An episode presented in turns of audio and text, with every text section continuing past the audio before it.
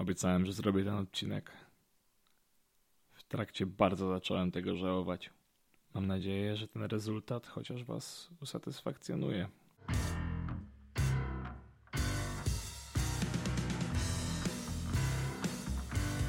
Cześć, z tej strony Chris, a wysłuchacie Ekspresem do początku, czyli krótkich odcinków na równie interesujące tematy. Pewno każdy z Was kojarzy chociaż jednego takiego typa. Ten, co lubi wypowiedzieć się w komentarzu pod co drugim postem na konkretnej grupie na Facebooku, wsadza kij w szprychy i czeka, aż tylko ktoś złapie przynętę i wejdzie w nim w dyskurs. A każde jego zdanie kończy się emotikonem albo buźką, a, a na pewno literami. Literami XD. Albo, jeśli jesteśmy w anglojęzycznym internecie, XD. Zaintrygowany tym jakże uniwersalnym środkiem wyrazu, postanowiłem dowiedzieć się nieco więcej. Zwłaszcza, że według plebiscytu PWN było to młodzieżowe słowo roku w 2017. XD wygrało z przymiotnikiem od Janie Pawlać, gdybyście się zastanawiali, kto jeszcze startował. Ale w końcu pisząc XD można zaakcentować wiele i możemy zakończyć w ten sposób tak właściwie każde zdanie.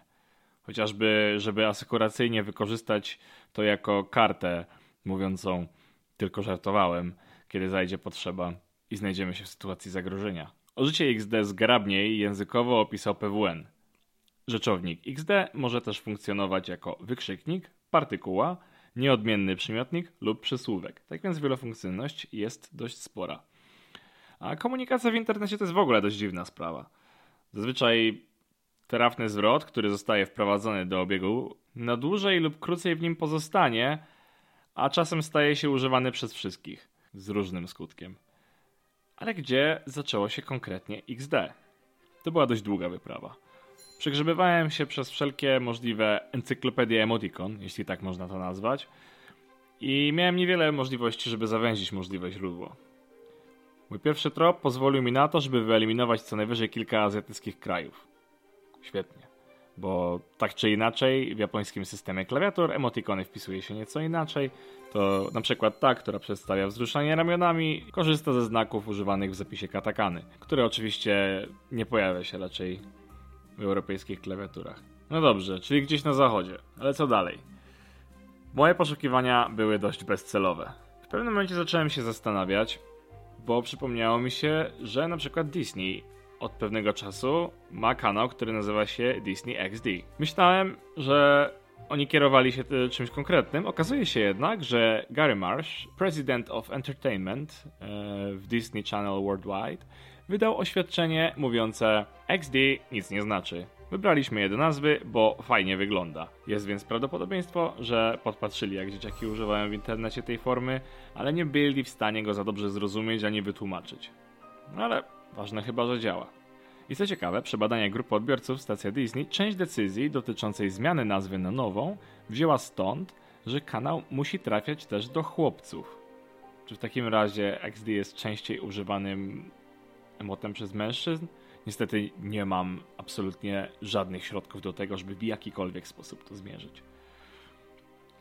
Gdybyście zastanawiali się nad innymi przypadkami, jak na przykład Adobe XD, to oczywiście jest to tylko skrót od Experience Design, więc ślepa uliczka. Zwłaszcza, że w żargonie projektantów i marketerów słowo Experience często skracane jest do X.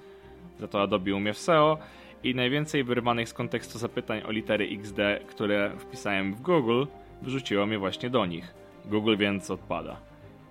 Swoją drogą Adobe nie jest jedyną firmą, która zupełnym zbiegiem okoliczności wykorzystała te litery, więc problemów było tylko więcej.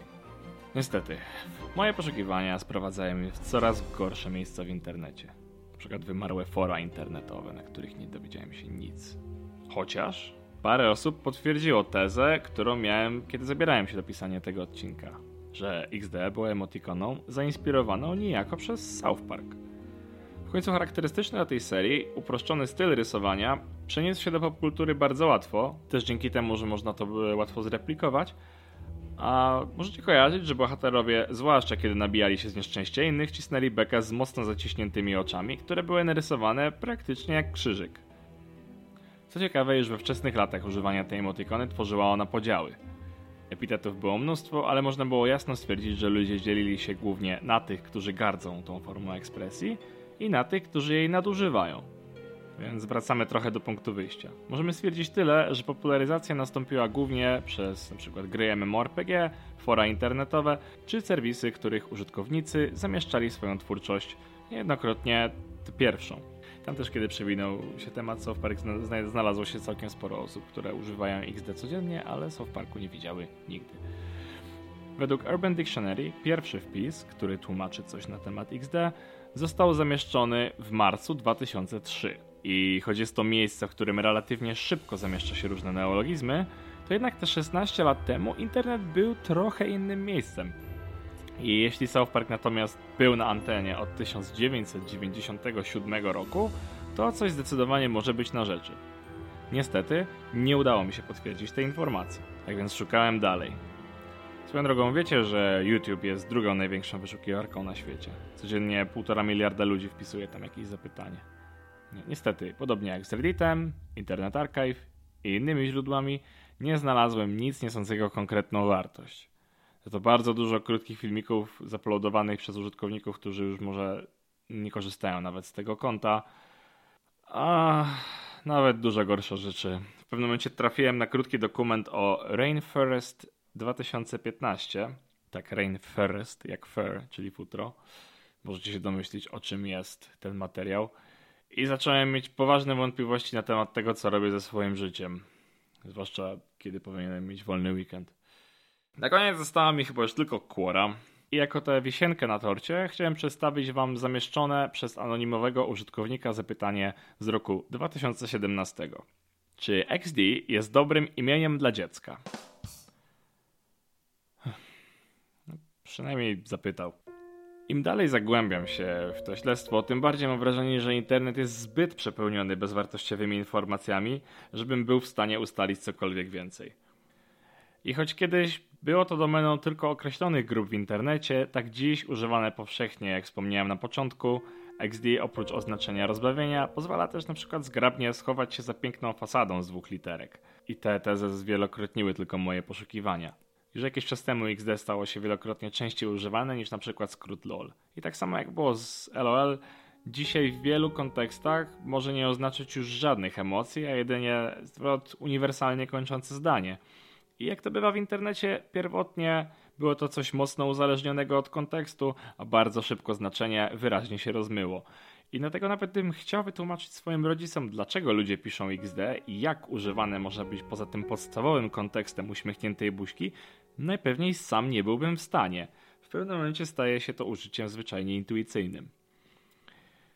I to już chyba koniec moich poszukiwań. No niestety, po raz pierwszy do początku musiałem zawędrować aż na Forczana i w inne równie zgniłe odmęty internetu. I to tylko po to, aby znaleźć się pod lawiną dziwnych memów i toksycznych wypowiedzi ludzi, którzy czasu w tych miejscach spędzili stanowczo za dużo. Ale może odpowiedź jest w zasięgu wzroku, a ja czegoś po prostu nie widzę. To już pytanie do Was, drodzy słuchacze. Jeśli wiecie coś więcej, dajcie koniecznie znać, bo szczerze mówiąc, teraz jestem dużo bardziej zaintrygowany niż przed nagraniem. A ja chyba muszę odpocząć, bo od zobaczenia większości rzeczy z tego researchu niestety nie wchodzi w rachubę. Do usłyszenia już za tydzień. Podcast do początku współtworzy Michał Kasprzyk. Muzyka z intro tworzy projekt Sheila. Jeśli podobał Wam się ten odcinek lub chcecie wspierać nasz podcast, dajcie nam 5 gwiazdek w iTunes i pamiętajcie o tym, żeby zaszerować go znajomym.